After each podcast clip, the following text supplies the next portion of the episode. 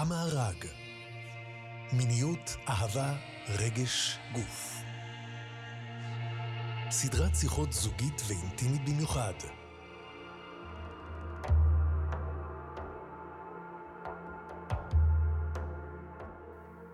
שלום, ברוכים הבאים למארג, כאן מורן, וכאן סוג'יי. ואנחנו אה, היום הולכים לדבר קצת על ביחד, או לבד. אה, אנחנו נעשה את זה בשני חלקים. החלק הראשון נדבר קצת על הלבד, אחר כך גם על הביחד. ולפני שרגע נתחיל, אני רוצה להקריא פסקה של שיר של אה, רומי, ג'לאל א-דין רומי, המשורר, שמפה מפה נראה לאן זה לוקח אותנו. אז הוא כותב כך: עמוק בלב, כל מסתרי הרוח נחבאים. רק מנשמה יכולה נשמה אחרת לקבל את סודותיה, לא מעמוד בספר או מנאום רהוט. לב העניין הוא נשמה, שום דבר אחר.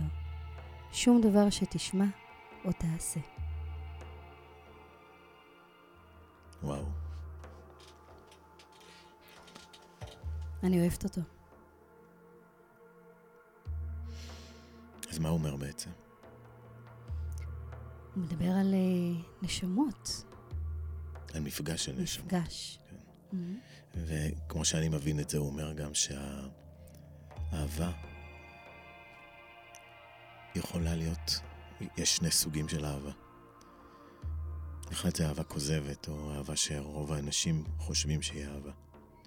והיא אהבה של ה mind, שאפשר לקרוא אותה בספר, אידיאולוגיות, מחשבות, אה, דפוס, דפוסי מחשבה. והשנייה זה אהבה של הלב, של הנשמה, שהיא לא קשורה כל כך למה שאחרים חושבים שזה נכון או לא נכון, אלא פשוט לרגע עצמו ולמפגש עצמו. המפגש עצמו. מה קורה אז במפגש עצמו? תראה, אנחנו בזוג כבר אי אלו שנים. את זוכרת יותר טוב. אנחנו כבר, אה, כן, אה, 12, 13. אמ, אנחנו כבר אי אלו שנים. בואו נסכם את זה בזה. לפעמים גם אנחנו כבר לא כל כך זוכרים, כן? מה זה להיות ב- ביחידות או אמ, לא בזוג. אבל אנחנו כן פוגשים הרבה, הרבה מאוד אנשים שנמצאים היום לבד, אה, ללא זוגיות. ויש שם כמיהה, כן ליצור את המרחב המשותף הזה. ויחד עם זאת, יש משהו היום במרחב האישי, בעידן הזה שאנחנו נמצאים בו, שנותן איזשהו אה, מקום נוח, נקרא לזה, להיות בו, לשהות בו. לבד. Mm-hmm. אני לא הייתי קורא לזה נוח, אבל... Uh, כי זה לא תמיד נוח. אבל זו אפשרות שאולי בדור הקודם והקודם קודם הייתה כמעט בלתי אפשרית. Uh, זה היה מין צורך חברתי כזה מאוד מאוד חזק להיות ביחד, ובין אם זה היה אפשרי או לא, זה פשוט קרה. ההורים היו משדכים, החברה הייתה לוחצת, ואנשים היו נפגשים, וחיים את החיים ביחד, מביאים ילדים, ובאותה מידה גם כל נושא הפרידה והגירושין לא היה כל כך... לא היה מדובר כן. בכלל. אז אנחנו חיים בזמנים קצת אחרים, שלפעמים באמת אה, אנשים מוצאים את עצמם בתוך הלבד הזה, והם די מאבדים את עצמם שם. ועל זה אולי קצת נדבר, על, ה, על היכולת להיות לבד, על ה, איך כן לצאת מתוך המקום הזה ולהיכנס לתוך מרחב משותף, לתוך זוגיות. אולי רגע בכלל נבין למה, למה לי להיות לבד. כן, בוא רגע נסתכל על היתרונות של הלבד. יש היום, באמת אנחנו, אמרתי עידן, אני באמת מרגישה שזה עידן, כי פעם זה גם לא היה מקובל אה, חברתית, גם לא במרחב המשפחתי, גם לא זה החיצוני. היום גם יש באמת איזשהו שפע, שכל אחד יכול למצוא את עצמו, כן? ויכול ליצור לבד, ויכול אה, אה, לעוף על עצמו בכל הרבדים. אה, גם כלכלי, גם קריירה, גם לימודים, גם חברה. אה, אז יש יתרונות בלהיות לבד. בואו רגע נסתכל גם על זה, כן? כדי שמשם אולי נוכל לצאת על לגמרי. למה ביחד. לגמרי. אני חושב שהיתרון ה... הכי הכי בולט הוא שהלבד מאפשר לי לחיות את החיים שלי בלי צורך בלהתפשר או לעשות דברים שהם אה, אה, כדי לרצות מישהו אחר. כלומר, יש פה הרבה עניין של חופש, של אינדיבידואליות, של אה, מימוש עצמי, אה, שבעצם מאפשרים תנועה בעולם. וזה גם אולי מסביר למה עכשיו זה, בתקופה שלנו, בעידן שלנו, זה יותר אפשרי. כי באמת החברה שלנו הרבה יותר הולכת לכיוון של מימוש עצמי וחופש. כן, הכל גם נהיה מאוד גלובלי. אנחנו יכולים להיות uh, מתוקשרים ומחוברים לכל דבר בכל רגע ובכל עת. Um, אז באמת אני יכולה פשוט להיות אני, לעוף על חלומות. אנחנו יכולים יותר מזה, אפילו להשתנות כמה וכמה פעמים בתור uh, יחידים, כן? מבלי שבעצם אנחנו uh, יוצרים איזושהי השפעה uh, או השלכה על מי שלצידנו בתוך, ה... בתוך התהליך הזה. כלומר, פעם אם היינו uh, רוצים להשתנות, זה... כל השתנות היא לוקחת בחשבון גם, נדבר על זה ב- ב- ביחד, אבל השתנות כמובן לוקחת בחשבון גם את מי שנמצא איתנו. אז בעצם להיות לבד, מה היתרונות לפי דעתך? הדבר האמיתי באמת הראשון שכבר אמרת, ונגיד אותו שוב, זה החופש. כן, החופש לקום בבוקר ולהחליט מה, מה בא לי עכשיו לעשות. ולהשאיר את הכוס קפה על השולחן, ולהשאיר. ושאף אחד יגיד לך, מה עם הכוס קפה הזו, למה היא לא בכיור? כן. או כל מיני דברים כאלה, כן? ועוד דברים כמובן. הרבה פעמים זה אומר חופש מיני. כן, אם אני נמצא עם עצמי, אני יכול לבחור עם מי להיות ולהשתנות, ולהיות קצת, ולהיות הרבה, ולהעמיק. יש איזה, בגלל שהעידן שלנו גם יש לו הרבה חופש מיני, כן? משהו שפעם היה כמעט בלתי אפשרי. אה, זה היה, זה היה טאבו. כלומר, אם זה- אתה הולך ונמצא עם מישהו, עם מישהי, אז אוקיי, זה אומר שעכשיו המערכת יחסים הזו צריכה להיות אה, רצינית, וזה אומר שיש אה, איזושהי התקרבות שבסופו של דבר מובילה לחתונה, כן.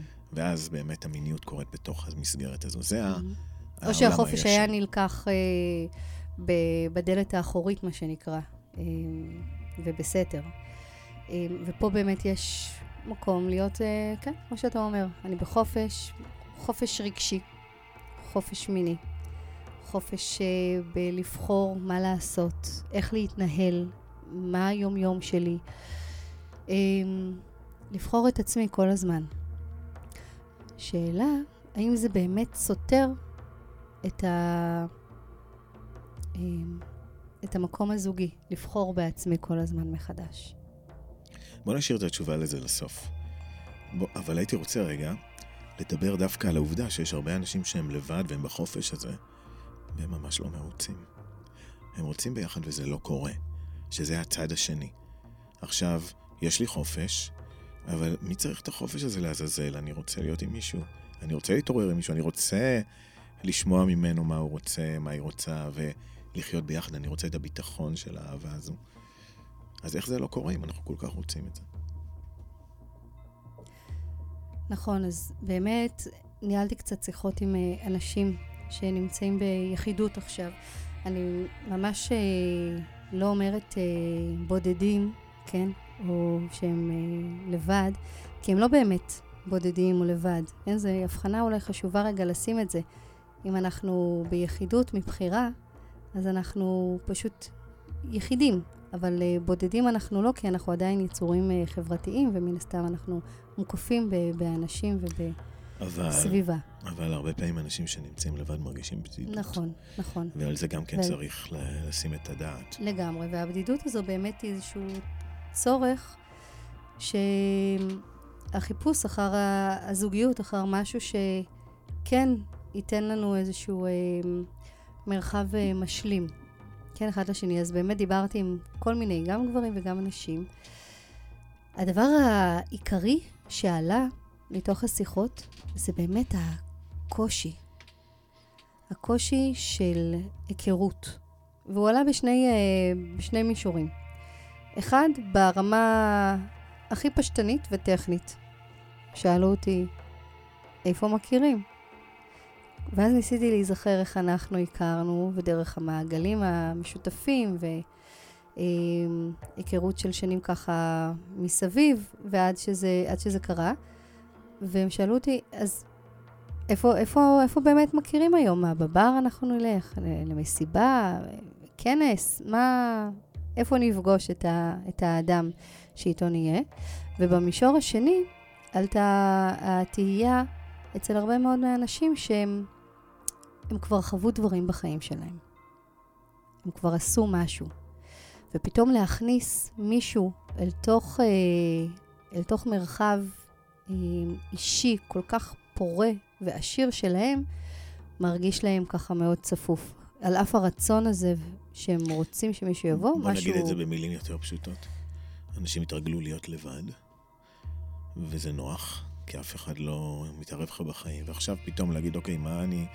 רגע, אני, אני רוצה שכשאני ישן בלילה, אני רוצה לישון במיטה הזוגית שלי באלכסון, ולא להצטופף ולריב על השמיכה, כן? אז זה בעצם הרעיון, שפתאום הם מפחדים אה, שהנוחות הזו שלהם תיעלם. אבל אני דווקא רוצה ללכת למקום ההפוך. למקום שאנשים כן רוצים, והם מתים על זה, ויש להם איזושהי ממש כמיהה לזוגיות, ואיך כשיש כזו כמיהה לזוגיות זה לא קורה. ואני רואה כל כך הרבה אנשים יפים, מדהימים, מקסימים, שלא מוצאים את, ה... את הדבר הזה, שלא מצליחים למצוא את הזוגיות הזו, שלא מצליחים להיות ביחד. והרבה פעמים אני מסתכל ואני שואל את עצמי, מה, אם הוא כל כך רוצה, ואם הבן אדם הזה או האישה הזו הם באמת אטרקטיביים, מקסימים, יפים, למה זה לא קורה? למה התנועה הזו לא מתממשת? ואת יודעת מה אני מבין? מה? שזה בעצם הם שלא נותנים לזה לקרות. כלומר, אני מאוד כמהה לזוגיות. אני מדברת את זה שאני רוצה זוגיות. אני נמצאת בכל 300 האפליקציות להיכרות זוגית. אני הולכת לכל הכנסים, לכל הפסטיבלים, לכל הסדנאות, ואני עדיין לא רוצה זוגיות. החוסר רצון בזוגיות הוא, הוא לא בא בצורה מודעת, כי ההכרזה המודעת, אני רוצה, אני רוצה, אני רוצה זוגיות, אני רוצה להיות שותף בחיים. אבל מתחת לזה, כנראה שיש התנגדות. אחרת איך את יכולה להסביר שהדבר הזה לא קורה? כלומר, אם את לוקחת אבן, כן, ולוקחת אותה באוויר ועוזבת אותה, לאן היית מגיעה? כמה נמוך שהאדמה תגיע. היא תיפול על הרצפה, כי יש כוח mm-hmm. משיכה. אבל אם את עוזבת את האבן, והיא נשארת תלויה באוויר, מה את מבינה מזה? יש שם טריק. אני קושרת אותה בחוט. יש כוח כן? נגדי כן? שעובר כנראה ולא מאפשר לאבן הזו ליפול. בדיוק. אולי הוא, הקו הזה או החוט הזה או הכוח הנגדי הזה לא נראה, אבל מתוך זה שזה לא קורה, אנחנו מבינים שקיימת התנגדות איפשהו. כן, שלפעמים היא אפילו, היא כל כך נוכחת בתוכנו, שהיא לא באמת מודעת. ב... אנחנו לפעמים אה, מספרים איזשהו סיפור של בטח אני מאוד רוצה זוגיות, אני יודע שזוגיות תעשה לי טוב, היא יכולה לקדם אותי, היא יכולה להעשיר אותי, היא יכולה להביא לי אה, מקומות חדשים בחיים. אני אפילו רוצה שיהיה לי קצת פחות נוח. כן, התרגלתי לנוחות מסוימת, אני מוכן, רוצה, אני מוכן, מוכן שיהיה לי, כן, לא כן, רוצה. רוצה. נכון, אני מוכן, אני מוכן לאתגר הזה שיבוא, אני מחכה לראות מה, מה יקרה שם ואיך אני אתפתח דרכו, אבל בתת מודע משהו יושב ובעצם עוצר, עוצר אותנו, כלומר אנחנו יכולים להיות, אפילו לפגוש מישהו או מישהי מדהימים ומקסימים, ועדיין משהו שם יחסום אותנו מבאמת לפתוח את הלב ומלהיות נוכחים ברגע. כן, ומה שקורה במצב הזה, מה שאני רואה, זה אנשים באים ואומרים, כן, אני פוגש מלא אנשים, במידה והם פוגשים באמת, כן, עוד מעט נדבר על אלה שלא פוגשים. אלה שכן פוגשים. וכל הזמן יוצאים. אלה שנמצאים בדייטינג כל שני וחמישי, כן?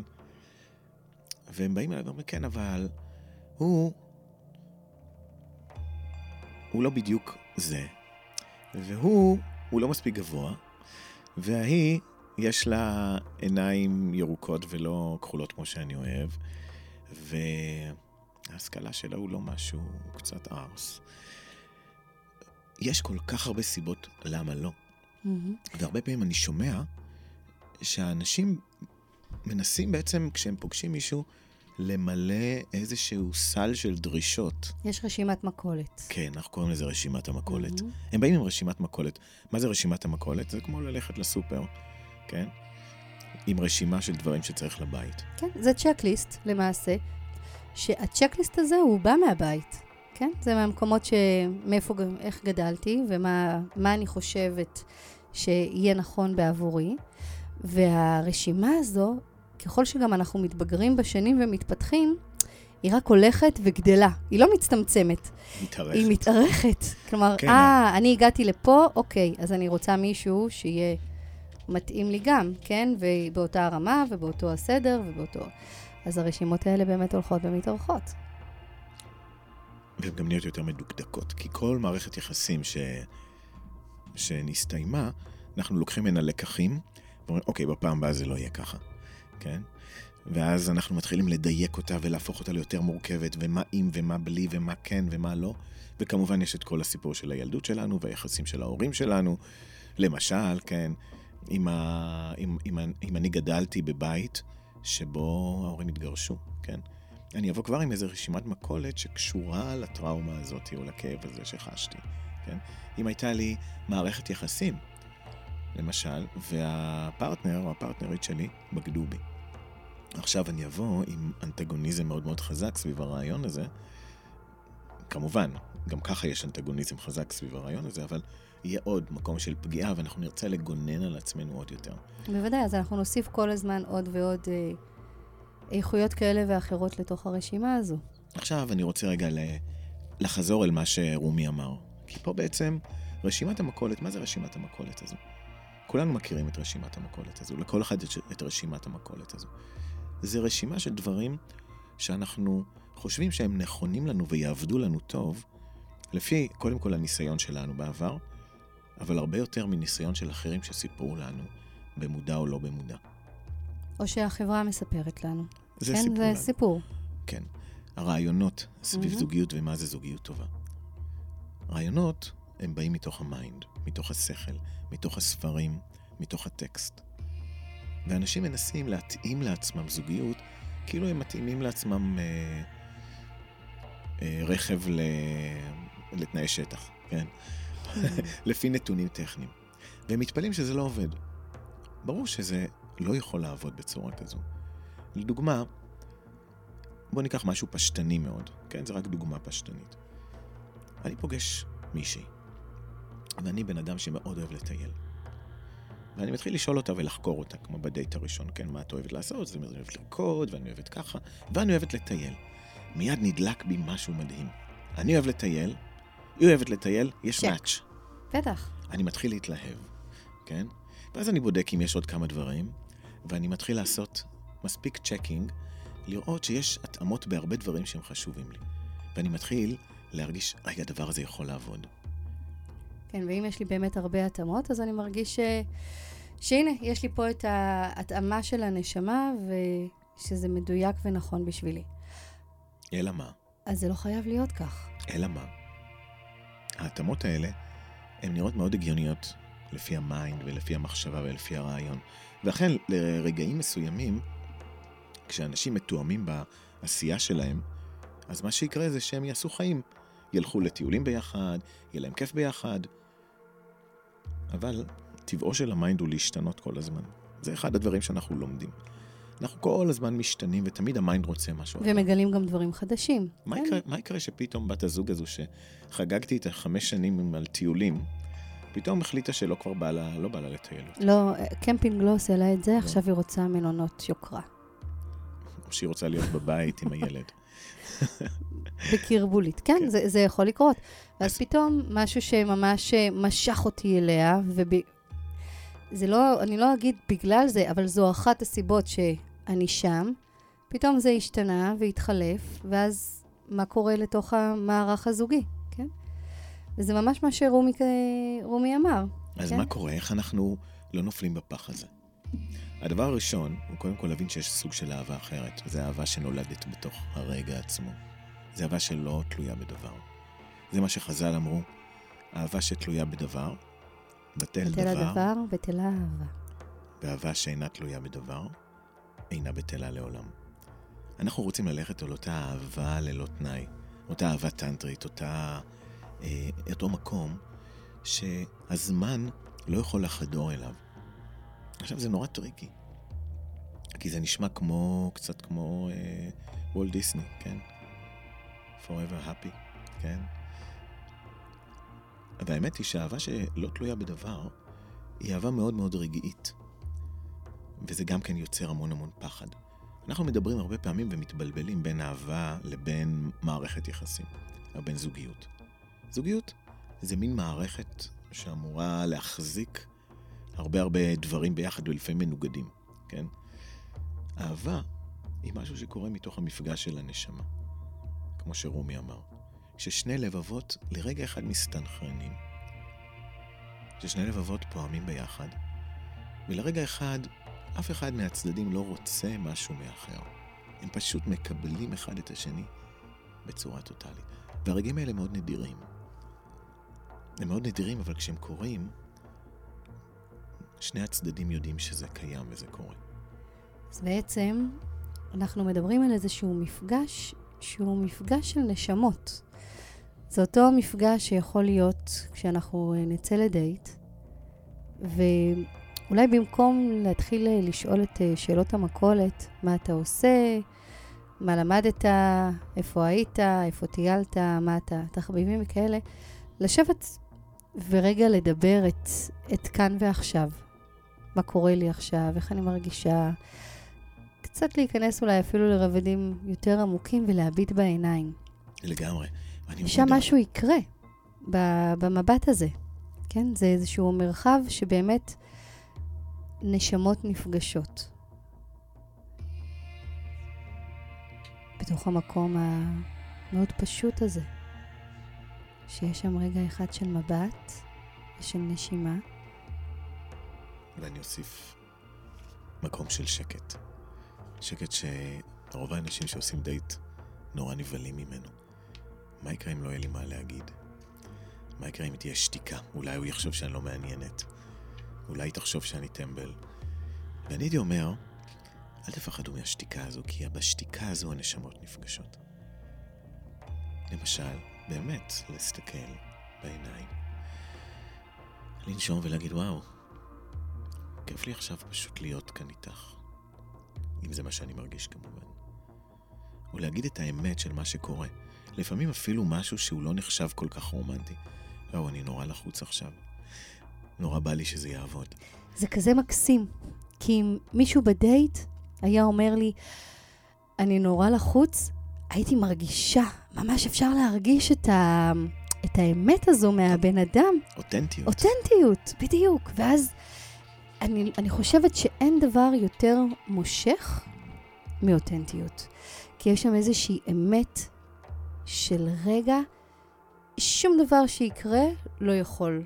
כן, אני, אני יכולה להגיד רגע, לספר את ה, אפילו את הסיפור שלנו, כן? כשנפגשנו והכרנו כבר ב- במעגלים, ולא באמת, אבל התראינו. ואז היה לנו רגע אחד של מפגש עיניים. באותו יום שישי בבוקר, בשיקשוק פרדס חנה. והעיניים נפגשו, והייתה שם נשימה. והיה שם רגע של שקט. ועל אף השונות, באותו הרגע הבנתי שאני יכולה לזרוק את רשימת המכולת. טוב שעשית את זה. לגמרי. כי אני כמעט לא מתאים לשום דבר ברשימת המכולת שלך. כמעט, כי באמת. אני- אומרת את זה בכוונה כי זה כל כך חשוב לדעת את זה, כן? כי לפעמים אנשים מסתכלים עלינו מהצד וחושבים אולי, אה, אתם כל כך מתאימים. אבל ברשימות מכולת שלנו, אותן הרשימות של אז, אני די בטוחה שהצ'קליסט שלנו הוא לא, לא כל כך זהה שם. אבל משהו קרה. בחרנו להתפתח ביחד או ליצור לעצמנו, כן? את המרחב המשותף הזה, שהוא שלנו. וזה משהו שמאוד חשוב שאנשים שהם אה, סינגלים, יחידים, ידעו שהם לגמרי יכולים ליצור מחדש. שישאירו מקום ליצירה הזו עם עוד נשמה שתצא איתם למסע.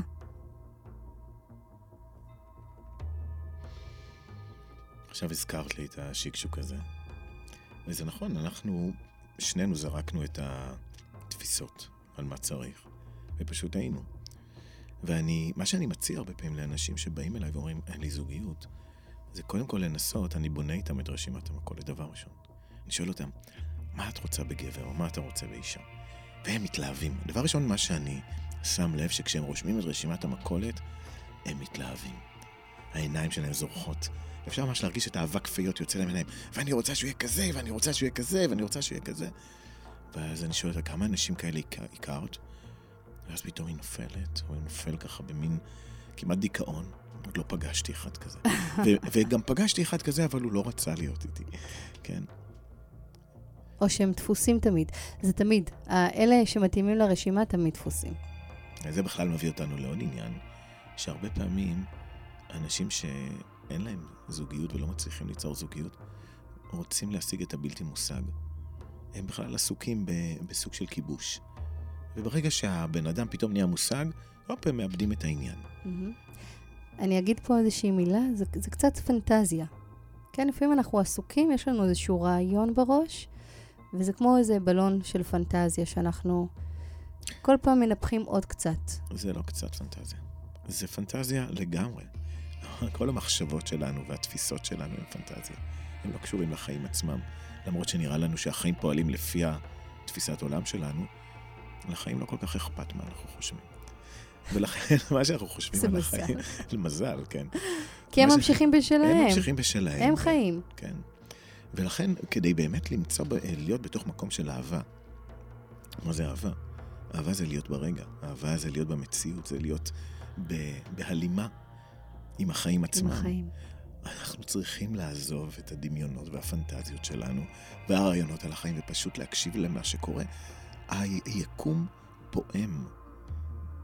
והוא כל הזמן חי ונושם, ואנחנו עסוקים כבני אדם בלתת לו הגדרות. ואנחנו מתפלאים אחרי זה שההגדרות שלנו לא תופסות את היקום. כן, ההגדרות שלנו, אנשים קטנים ביקום ענק, אנחנו חושבים שהיקום צריך להתנהל כמו שאנחנו רוצים. הדבר הראשון שאנחנו לומדים בתפיסה הטנטרית של אהבה, היא שאנחנו צריכים לוותר על הרעיון שאנחנו שולטים ביקום, ב existence. ובעצם להיות באהבה זה להתמסר למה שקורה. פגשת מישהו? פגשתי מישהו? קודם כל אני בודק איפה זה פוגש אותי בלב ולא בראש.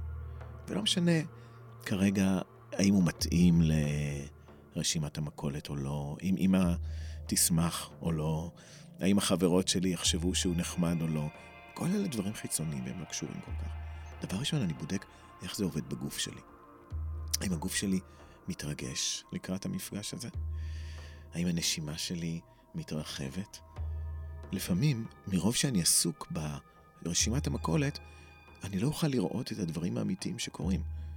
כי האנרגיה שלנו עוברת לראש, והגוף שלנו נשאר מת. אז הדבר הראשון זה קודם כל, אתם נפגשים עם מישהו, תנשמו ותרגישו מה קורה לכם. עכשיו, צריך גם לשים לב שלפעמים יהיה חרדה ופחד במקום הזה. וזה לא אומר שהצד השני הוא לא בסדר, או לא נכון, או לא מתאים. הדבר היחיד שזה אומר זה שאני כרגע בחרדה ובפחד. אז אולי כל מה שככה אמרנו, ועוד יש הרבה מה לומר על המקום הזה של אה, להיות ביחידות, זה קודם כל להבין ששווה לצאת. שווה לצאת לעולם, שווה לפגוש אנשים, לפגוש עיניים, לפגוש מבטים, להרשות לעצמנו לראות אנשים. ואני רוצה גם להגיד, דיברת הרבה על האפליקציות. אלה שמדפדפים אותם שמאלה, ימינה, למעלה mm-hmm. ולמטה, הן בעצם עובדות על התאמה, כאילו, התאמה של צ'קליסט, נכון. וצריך להיזהר מזה מאוד. אי אפשר להרגיש את ההלימה הזאת, את הפעימה הטנטרית הזאת, דרך אפליקציה. תצאו, תסתכלו, תרגישו, תסתכלו בעיניים ותבינו מה קורה עכשיו. זו הדרך בעצם לדעת אם זה נכון או לא. והאמת היא שזה קצת מפחיד, אבל זה שווה את זה. כן, ולפעמים אולי קצת לנתק את, ה, את ה mind, ש, וגם אם אני כבר בתוך איזו אפליקציה, כן? וה mind אומר לי, לא, זה לא זה, אבל משהו בבטן שם, ככה מתפרפר לו, ו, ופתאום נותן איזושהי תחושה, שווה לקחת אולי סיכה, ולפוצץ את הבועה הזו שם, של הפנטזיה של ה mind, ולראות אז מה קורה באמת. שווה לצאת לדייט עם סיכה. בוא נסכם את זה כך. שווה לצאת לדייט, לדייט או למפגש, או סתם לצאת לרחוב עם כן, כן לחיים. במקום להסתובב עם הלא, תסתובבו עם הכן. זה בעצם התפיסה הטנטרית, להגיד כן למה שקורה. מישהו כבר בא ונפגש איתי, קודם כל נבדוק מה כן, נסתכל על חצי הכוס המלאה. אחרי זה נרגיש מה קורה. ואז נהיה ספונטניים, נהיה אימפולסיביים, ונחיה את הרגע ונראה מה יקרה הלאה. אז יש מצב שתבוא לכוס קפה? Mm, בטח. המארג, מיניות, אהבה, רגש, גוף. סדרת שיחות זוגית ואינטימית במיוחד.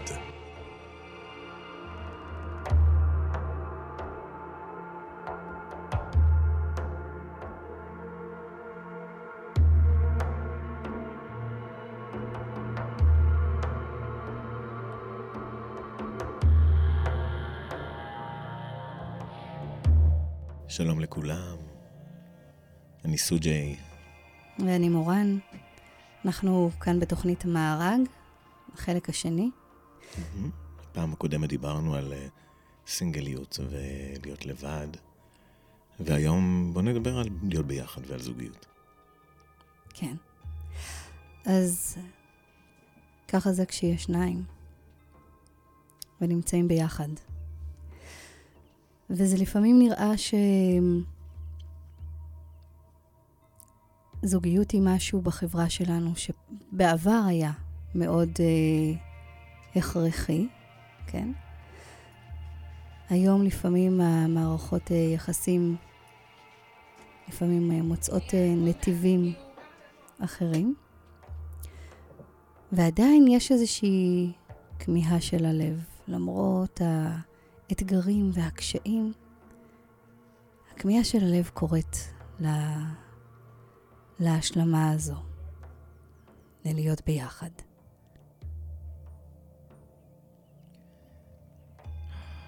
אבל, וכאן יש אבל, להרבה אנשים קשה להיות ביחד, והביחד יוצר המון המון קונפליקטים. וכשהם באים הרבה פעמים הכמיהה הזאת לביחד המושלם הזה, לסיפור הזה, ופתאום נתקלים ב... בחיים עצמם, ובקונפליקטים ובקושי היומיומי, לפעמים אנחנו מתחילים לפקפק באמיתות של הביחד הזה. הייתי רוצה גם לדבר על זה. האם באמת זוגיות ואהבה צריכה להיות נטולת קונפליקטים, הרמונית ומדהימה כל הזמן. מה, פרפרים ופיקניק? לא, ברור שלא. אבל אנחנו מדברים בכלל על המהות של אה, להיות בתוך אה, מרחב של זוגיות. כן? אם דיברנו באמת בחלק הקודם, מה, מה הם היתרונות שיש לנו בתוך... אה, מרחב של סינגליות, של להיות ביחידות, לבין מה באמת אנחנו יכולים לעשות כדי להביא את המרחב שלה ביחד. אז כבר יצאנו לדייט, ויתרנו על רשימת המכולת, הכרנו את הבחור, את הבחורה, נהיה ביחד. מה קורה שם, בתוך המרחב המשותף? בוא נתחיל עם היתרונות. למה להיות ביחד? מה הסיבות? אז הסיבות הן מבחינתי, למשל, כשאני מסתכלת על זה עם מערכת יחסים זוגית, היא איזשהו מרחב של, אה, נקרא לזה הדדיות ואכפתיות. ומרחב של תחושה אולי של אה, רשת ביטחון, ושאני, על אף שאנחנו לא באמת לבד בעולם, כשיש איזשהו מרחב של ביחד, יש איזושהי תחושה של השלמה, של אני באמת לא לבד בעולם. יש פה מישהו שגם בסוף יום קשה ומאתגר, או בסוף יום מפתיע ו- ונפלא, יהיה שם בשביל לראות את המבט, של לפגוש את העיניים, אותם עיניים שדיברנו עליהם כבר, כן, שהם הראי לנשמה, שנשמות שם נפגשות. אותו מבט יוכל לפגוש אותי. זה מעניין. כי התפיסה שאת מתארת היא תפיסה מאוד רומנטית. ואצלי התפיסה היא אחרת לגמרי. עבורי זוגיות זה מקום שבו אפשר להתפתח ולגדול ולהתמודד עם האתגרים הללו. ובסופו של יום, להרגיש שאני יכול להיות ביחד ולצמוח, בתקווה שזה הרבה יותר טוב מלהיות לבד ולצמוח. כלומר, הרעיון כאן הוא צמיחה, אישית. כן, תמיד, אה, קודם כל, אנחנו יוצאים מנקודת הנחה של גם בתוך מערכת יחסים זוגית, אנחנו שניים. כן, יש את ה... אני הולכת על ההכללה הפשטנית, גבר ואישה. כן, למרות שהיום אנחנו יודעים שיש אה, מערכות יחסים מכל הסוגים, אבל יש קוטביות, תמיד, הקוטביות הזכרית והקוטביות הנקבית, האיכויות הללו, שהן נמצאות בכל סוג של מערכת יחסים.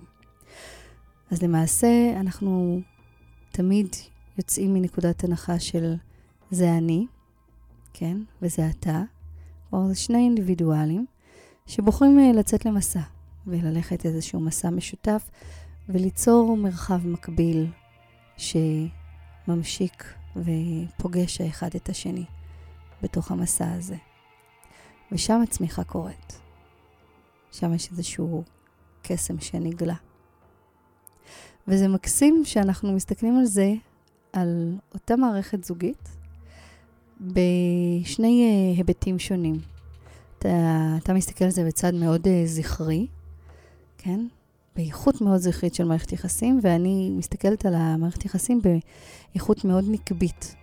אני ממש יכולה לראות את זה. לגמרי. כן, את האיכויות. אנחנו מאוד uh, משקפים את המקום הזה בעצמנו. למען האמת, באמת, מערכת יחסים, אם אני מסתכלת עליה, היא כמו כל דבר ב... בעולם למעשה, וזה ממש מדבר את הטנטרה, האין והיאנג. היום והלילה, הגאות והשפל. יש תוצר של השלמה. האחד משלים את השני. האחד מאפשר למשהו אחר לצאת. למשל, נוריד את זה רגע לקרקע. אתה מאפשר להרבה דברים שלי לצאת החוצה. ואתה נותן איזשהו אה, אה, מרחב להרבה מקומות שבתוכי שהם אה, יותר אה, סגורים, כן? ושאולי לא היו נפתחים. ו- וזה נכון גם, אני מניחה, אתה ת- תעיד על עצמך, אבל זה נכון בדרך כלל גם על הצד השני, כן? שדברים מבן הזוג לבת הזוג נמצאים באיזשהי מרחב של השלמה. אה, זה, זה מה שאת רואה את הדברים בצורה כזו, זה מעניין, כן? שאני נותן לך חופש, זה מה שאת אומרת. זה אומר שבאיזשהו מקום, כן, אני לומדת יותר, לומדת יותר לקחת את החופש. באותו הנשימה והמרחב שאני מביאה איזשהו מקום יותר של אה, אולי שדה של ביטחון, כן? אמ, זה בכלל... זה מעניין, כי בתוכנית הקודמת דיברנו הרבה על החופש שקיים ב... בלהיות לבד, ועכשיו אנחנו מדברים על הביחד והחופש שיכול להיות בתוך הביחד. ואותי זה מאוד מאוד מעניין. כי הרבה אנשים באמת כל הזמן מתלוננים שהביחד גורם להם להיות חסרי אוויר וחסרי נשימה, ואולי מרוב ביטחון כבר הם מרגישים קצת מוגבלים. כלומר, יש פה איזה מין מתח אדיר בתוך הזוגיות, בתוך המרחב המשותף, בין הרצון להרגיש בטוח לבין הרצון להיות במרחב מאפשר, שמאפשר חופש. כן, אז רגע, אולי רגע נחזור עוד פעם. התחלת ושאלת, למה בכלל להיות בזוגיות, כן? אז למה בכלל רגע זוגיות? מה היא מביאה? היא מביאה העמקה. כי כמובן, אם אנחנו אה, נמצאים עם עצמנו, אין דברים שמאתגרים אותנו וגורמים לנו לצמוח אל תוך הקושי ואל תוך האתגר של הדברים. וגם אם אנחנו נפגשים עם אחרים או עם אחרות בצורה שטחית, אז גם אין העמקה. יש משהו ב- בלהיות ביחד ולא לוותר לקלילות, אלא להגיד, אוקיי, אנחנו ממשיכים ביחד ומעמיקים יחדיו, שמביא אותנו בסופו של דבר להסתכל על עצמנו. אי אפשר להימנע מזה. כלומר, יש שתי ברירות. או להאשים אחד את השני בצרות שלנו, או להגיד, אוקיי, מה החלק שלי בתוך זה? כשבעצם השני משמש כמראה. וזו אולי התפיסה הטנטרית על זוגיות. זוגיות לא נועדה, לא נועדה דווקא כדי ליצור ביטחון, למרות שהרבה פעמים יוצרת. היא לא נועדה כדי uh, ליצור בית ולגדל ילדים דווקא, למרות שזה הרבה פעמים התוצר שלה. זוגיות, על פי הטנטרה שהיא תורה רוחנית, היא באה כדי לאפשר התפתחות עוצמתית יותר, עמוקה יותר, והתרחבות הרבה יותר גדולה של היחיד, יותר מאשר אם הוא היה עושה את זה לבד. כי כמובן, אפשר לחיות חיים רוחניים מלאים במרומי ההימאליה, לבד, כנזיר, הרבה אנשים עשו את זה. אבל ביחד, ביחד זה מוציא מאיתנו חלק שלא היה יוצא אם היינו, אם היינו נשארים לבד. אם לא היינו מאתגרים את המקום הזה, אם לא היו לוחצים לנו על הכפתורים. וכמובן, בזוגיות הכפתורים נלחצים. כל הזמן. אני תמיד אומרת שזוגיות בריאה היא זוגיות שבאמת לוחצת לנו על הכפתורים. היא כזו שבאמת אה, מאפשרת לנו אה, לראות את המקומות שהם אה, הקצת לא נוחים האלה, כן? שהיא מאפשרת לנו להיות אפילו, כן? לא רק לראות, ממש לשהות, כן. קצת, כן. לשהות באמת גם במקומות לא נוחים. וזה לא, שזה לא ישתמע שאנחנו אומרים שזוגיות היא, היא לא נוחה, כן? זוגיות היא דבר שהוא גם מאוד נעים ונוח. כלומר, בואו רגע נחזור לתפיסות המנוגדות האלה, כן, של הרומנטיקנית אה, חסרת התקנה ושל הגבר המאוד אה, פרקטי. זוגיות היא כן, היא נותנת uh, מרחב וערסול וביטחון ובית והכול גם, אבל מעבר לזה, היא באמת מאפשרת לש- את השהייה הזו במרחבים אחרים, כן? שהם uh, לפעמים, אני שמה לב שלפעמים זוגות מנסים uh, לחמוק מהמקומות האלה ומהחוסר um, נוחות הזו, או הריבים. כן, ומנסים ככה ליישר את לי... הדברים. ליישר את ההדורים ולהישאר בהרמוניה. כן. וזה בא מתוך תפיסה מוטעית, שזוגיות חייבת להיות הרמונית כל הזמן, או רוב הזמן, ושמתחילים חיכוכים או קונפליקטים, אז הדבר הראשון שבני הזוג מנסים לעשות זה להשתיק את הקונפליקטים הללו. כי כמובן, קונפליקטים יוצרים חוסר נוחות. אלא מה? קונפליקטים הם דבר טבעי. כששני אנשים שיודעים מה שהם רוצים נמצאים במרחב אחד, לפעמים הם לא יסכימו. פשוט כי אחד רואה את הדברים בצורה אחרת, והשני רואה אותם בצורה אחת. ואז מה שקורה, אם הם באמת יודעים להגיד מה הם רוצים, תיווצר התנגשות ביניהם. Mm-hmm. כמו איזה שני uh, אריות, כן, שנמצאים uh, אחד אל מול השני, ועכשיו כל אחד רוצה את מה, את, את מה שהוא מבקש. והמצב הזה הוא מצב טבעי, ואפילו בריא. כי זה אומר שיש פה שני אנשים שבאמת יודעים מה הם רוצים. ומה שמעניין הוא שבאמת המחקרים מראים שאנשים שזוגות שלא רבים, בכלל, הזוגיות שלהם היא מאוד מאוד שבירה. והרבה פעמים פתאום אחד מהם בא ואומר לשני, טוב, אני הולך. אני הולך. אחרי, ש... עשרים שנה הם לא רבו, פתאום אחד קם והולך, בלי להגיד למה.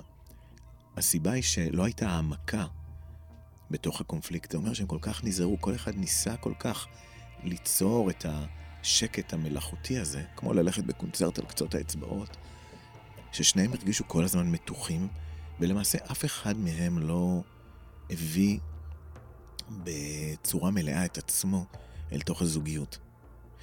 ואיזה רעיונות גורמים לנו לעשות את זה? רעיונות שגויים על מה זה אהבה. על מה זה אהבה, ו... מה מה אנשים כאלה חושבים על אהבה? אחד, אהבה זה אומר אה, לעזור אחד לשני. אהבה זה אומר אה, לדאוג שהצד השני אה, ירגיש בסדר כל הזמן. אה, אהבה זה אומר שאני צריך לוותר כדי שהצד השני יהיה שמח. וזה זה נשמע נהדר, האמת. זה נשמע כל כך רומנטי וכל כך מדהים, אבל כשבאמת אנחנו עושים את זה, ועושים את זה יותר מדי, כי כמובן הכל עניין של איזונים, אז מה קורה לזה שכל הזמן מתחשב? מה קורה לזה שכל הזמן מוותר? ומה קורה לזה שכל הזמן אה, מנסה לשמור על השני ולעזור לו? באיזשהו אופן הוא שוכח את עצמו.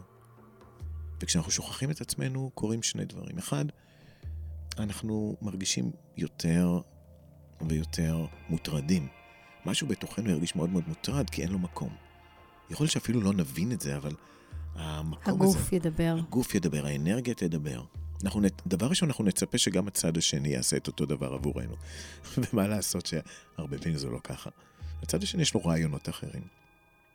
ואז מה שקורה שבזוגות כאלה, הרבה פעמים המצב מגיע לאיזושהי נקודה, שדווקא זה שכל הזמן נתן וכל הזמן הביא וכל הזמן השקיע, בא יום אחד ואומר, אחרי שהשקעתי לו את כל הדבר, את כל האנרגיה הזאת ונתתי לו, הוא פשוט קם והלך, הוא פשוט היא קמה והלכה.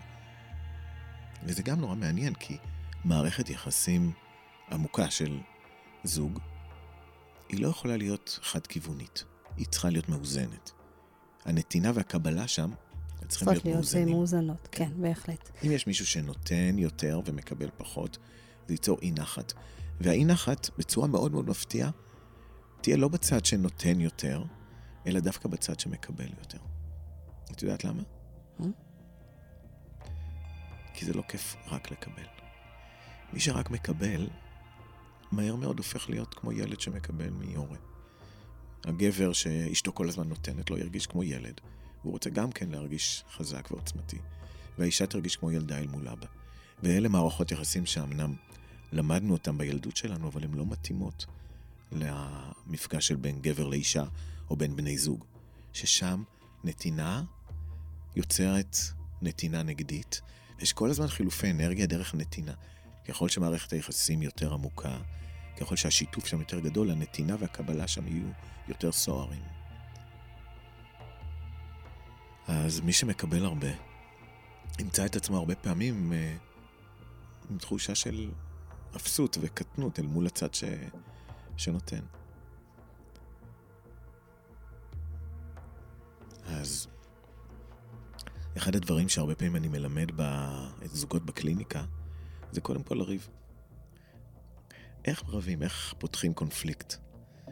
איך יוצרים מצב שאנחנו עומדים על שלנו, שלנו בתוך הזוגיות, ועם זאת, זה לא אומר שעכשיו אמות הסיפים נרעדות ואנחנו הולכים להיפרד. הכלים לא נשברים. בדיוק. כלומר, זה אומר שאנחנו לומדים, כלומר, אנחנו מדברים רגע על, על למה בכלל להיות בתוך אה, מרחב של זוגיות. ורגע אחד חשוב להדגיש שאנחנו צריכים להיזכר בזה שאנחנו מביאים קודם כל את עצמנו ואת הרצונות שלנו. גם אם הם לא יתאימו לתוך האידיאל, כן, הזוגי, ולתוך הרעיונות של בן או בת הזוג.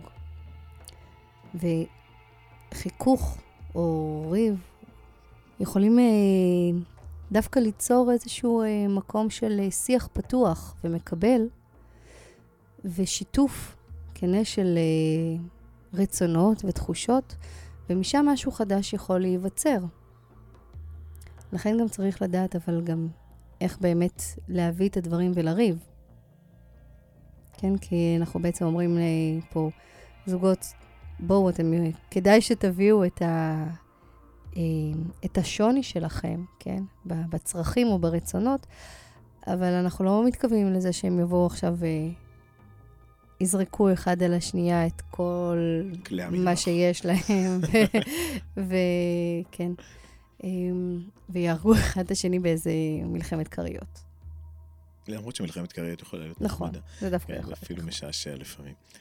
אבל צריך לזכור שאנחנו כבני אדם, יש לנו גבולות, ואנחנו צריכים קודם כל לכבד את הגבולות שלנו.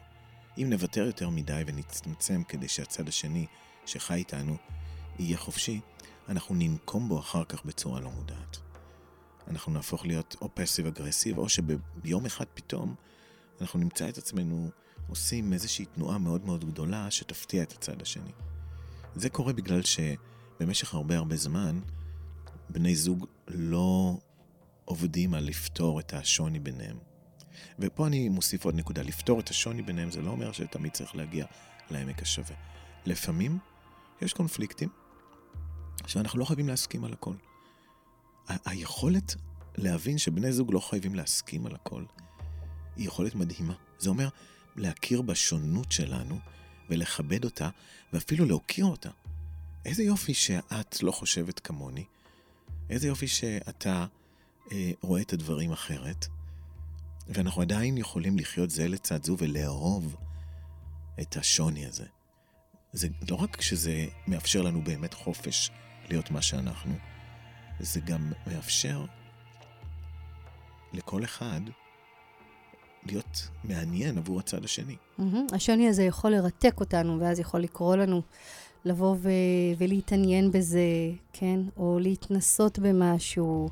ובאמת, כמו שאמרתי בתחילת ה- אה, השיח הזה, זה יכול לפתוח אותנו למקומות אחרים, שהם לפעמים מקומות שהם קיימים בנו, אבל אנחנו נמנעים מזה. כי הרבה פעמים למעשה בזוגיות, מה שקורה זה שאנחנו הרי נמשכים לכתבים. כן? קוטביות היא דבר מושך, אנחנו כבר יודעים את זה, הפלוס והמינוס מתחברים יחד ויוצרים את אותו הניצוץ הזה, כן? את אותו החיבור המיוחד כל כך. ולמה אנחנו לוחצים, אנחנו קוראים לזה הכפתורים האלה, כן? כי יש שם בדיוק את המקומות האלה ששם אנחנו הופכיים. שם יש את הקוטביות הזו בינינו. ודווקא מתוך המקומות האלה אנחנו פתאום יכולים לגלות שהקוטביות לכאורה היא, היא לפעמים רק באמת לכאורה. לפעמים יש איזשהו אה, מקום פנימי הרבה יותר עמוק שאנחנו לא מרשים לעצמנו לגעת בו או לראות את הדברים, כן? כמו באמת, אני אקח את הדוגמה המאוד אה, אישית שלי של חופש, כן? שאני לומדת אותו עם השנים וחוקרת אותו מתוך מקום של אה, אה, התבוננות ומתוך מקום שלפעמים פעם היה שם יותר פחד, כן? או אה, אפילו הסתרה של הרצון הזה או הצורך הזה, ולאט לאט אני מגלה, כן, את המקומות בתוכי שמבקשים את, ה, את החופש בכל מיני רבדים בחיים שלי, אבל הם שם. ופתאום יש לי איזושהי אה, אה, לגיטימציה לתת לזה פשוט רגע אחד להיות. וזה רק בעקבות מערכת יחסים של מישהו שמאוד נוכח עם המקום שלו ושל חופש. אז מערכות יחסים יכולות, מתוך הניגודיות הזו, להביא גם באמת מקום אמיתי של אה, השתרשות וצמיחה, ואולי באמת אה, ליצור אה, עבור כל אחד ואחת את המרחבים האלה בתוך עצמם. אבל רוב הזוגות מאוד מפחדים מה... מהחופש אה, ההדדי. זה מתחיל ככה, ב... הם נפגשים בהתחלה, והם נדהמים מהאדם שנמצא מולם, הוא כל כך שונה ממני, הוא כל כך מעניין. אני כל כך אוהב לראות אותו ככה. ואיכשהו, ככל שהם נמצאים יותר ביחד, החופש הזה הולך ומתחיל להיות יותר מאיים, ובני הזוג מתחילים לצמצם אותו. והשאלה היא קודם כל, למה זה קורה?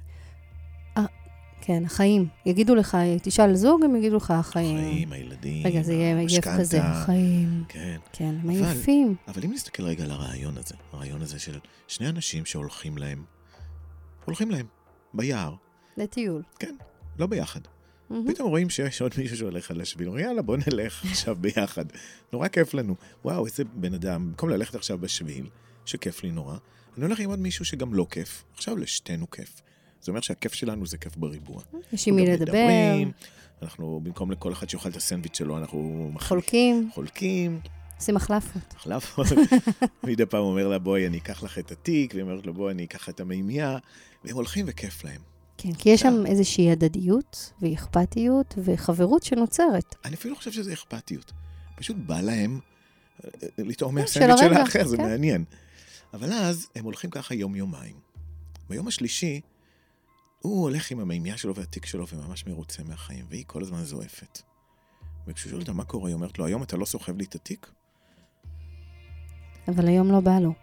אבל היא כבר התרגלה שהוא חלק ממנה, והוא התרגל שהיא חלק ממנו, ופתאום הם מרגישים שהצד השני הוא חלק, הוא עוד זרוע שלי. ואם אני חושב ככה, אז הוא צריך לעשות ככה. זה, בחיים עצמם זה אומר, רגע, למה אני חוזר הביתה והכלים נמצאים בכיור? את לא אמורה לשטוף את הכלים בכיור. אני אומרת לו, זה לא מפריע לי. הוא אומר, כן, אבל לי זה מפריע, אז את צריכה לעשות את זה בשבילי. והם מתחילים לריב. מהמם. והם מתחילים להתווכח. ואז יש פה איזה סוג של מאבק. או שהוא יגיד לה וילחץ עליה עד שהיא תתפרץ ותגיד לו, אני לא עושה את זה, והיא תשבור את הכלים. כן. או במקרה יותר גרוע, היא תעשה את מה שהוא אומר לה, אבל תתחיל לשנוא אותו על זה שהוא היא אומר לה מה תכעס מאוד. לקחו לה באותו רגע את החופש לשים את הכלים בכיור. אז תראי, איך שלא נסתכל על זה, אם היא תעשה את מה שהוא אומר במצב כזה, היא תכעס מאוד. ואם היא תגיד לו לא רוצה, היא גם תכעס מאוד וגם הוא יכעס מאוד. אז זה נראה כאילו זה, זה איזושהי בעיה. והמצב הזה של הכלים הוא רק דוגמה אחת למיליון דברים אחרים ש, שאנחנו עושים. ואני רוצה להגיד שיש מקום נוסף שרובנו לא מכירים, ושם נמצאת האהבה האמיתית. וזה המקום שבו הוא אומר לה, בוא נגיד בחוסר מודעות או בדומיננטיות מאוד גדולה, הוא אומר לה, למה לא שטפת כלים? את צריכה לשטוף את הכלים. והיא, היא מתבוננת עליו ומחייכת. ואפילו אולי לא עונה. כן, ומאוד בוטחת ב... במרחב שלה. מה יקרה שם? זה דרך אחת, כן? והדרך השנייה, שיכול להיות שהיא תסתכל עליו, תסתכל על עצמה, ותגיד לעצמה, וואו, האמת שבא לי לשטוף את הכלים האלה לא בשבילו ולא בגלל שהוא אומר, אלא כי בא לי. והיא תעשה את זה. או שהיא תגיד, האמת שלא בא לי לשטוף את הכלים, ואני מבינה שהוא רוצה, אבל לא בא לי, והיא גם תישאר רפויה ורגועה. מה יקרה לו לפי דעתך? אחרי שהוא ישתגע קצת. ו... אז זהו, קודם כל הוא ישתגע קצת, כן, כן, כן. כן? זה, זה יחרפן אותו, בין אם הוא יוציא את זה החוצה, לבין אם זה רק עם עצמו. נעים זה לא יהיה בהתחלה, כי זה בהתחלה לא נעים, כי בעצם מה שאמרו לו זה לא. ואף אחד מאיתנו לא רוצה לשמוע באמת לא. אבל רגע אחד אחרי שהוא יראה שהיא רפויה שם, והיא לא עושה משהו בגלל שעכשיו הוא מכריח אותה, אז היא גם לא כועסת, פתאום משהו חדש יתגלה, ומשהו יקרה. ומה שיקרה שם זה שאותה אותה אישה שעכשיו פתאום דואגת לגבולות שלה באהבה ואוהבת את עצמה, היא תהפוך להיות אוהבת גם כשהוא כועס. ויש משהו, אחד הדברים המדהימים שלמדתי במהלך, ה... במהלך החיים שלי סביב עולם הטנטרה, זה כשאנחנו באים מתוך אהבה לעצמנו, העולם מתחיל לאהוב אותנו גם כן. פתאום, לגבר זה ייראה מאוד מוזר שהוא כועס עליה כשהיא אוהבת את עצמה. אפילו שהוא מרגיש צודק מאוד, הוא פתאום יתחיל לפקפק ב... בכוח שלו עליה. ומשהו יתחיל להשתנות שם. ואנחנו רוצים להיכנס וללמוד איך עושים את השינוי הזה. כן. אז אני מרגישה שיש לנו עוד הרבה על מה לדבר. אה, והפודקאסט הזה צריך להסתיים בזמנו, אבל בואו נעצור את זה פה, ובאמת ניקח את זה לפעם הבאה. נצלול עוד לעומק בתוך המרחב הזה של אה, יחסים, כן? בין הזכרי לנקבי, בתוך המרחב של אה, זוגיות, כי יש, באמת זה עולם כל כך עמוק. אני אפילו לא הייתי מגביל לראות. את זה ליחסים של זכרי ונקבי או גבר ואישה, אלא יחסים בכלל בין, אה, בין בני זוג. זה יכול להיות גם גברים או נשים, כן, כן, בוודאי. או שלישייה. במרחב הזה של אה, אנרגיה ש... שמתקיימת ונפגשת עם אנרגיה אחרת, נשמה שפוגשת נשמה. אז תודה לכם שהקשבתם לנו. זה היה החלק השני של ביחד או לחוד, ואנחנו אה, נמשיך ונפגוש אתכם גם בפודקאסטים הבאים. תודה. תודה, להתראות.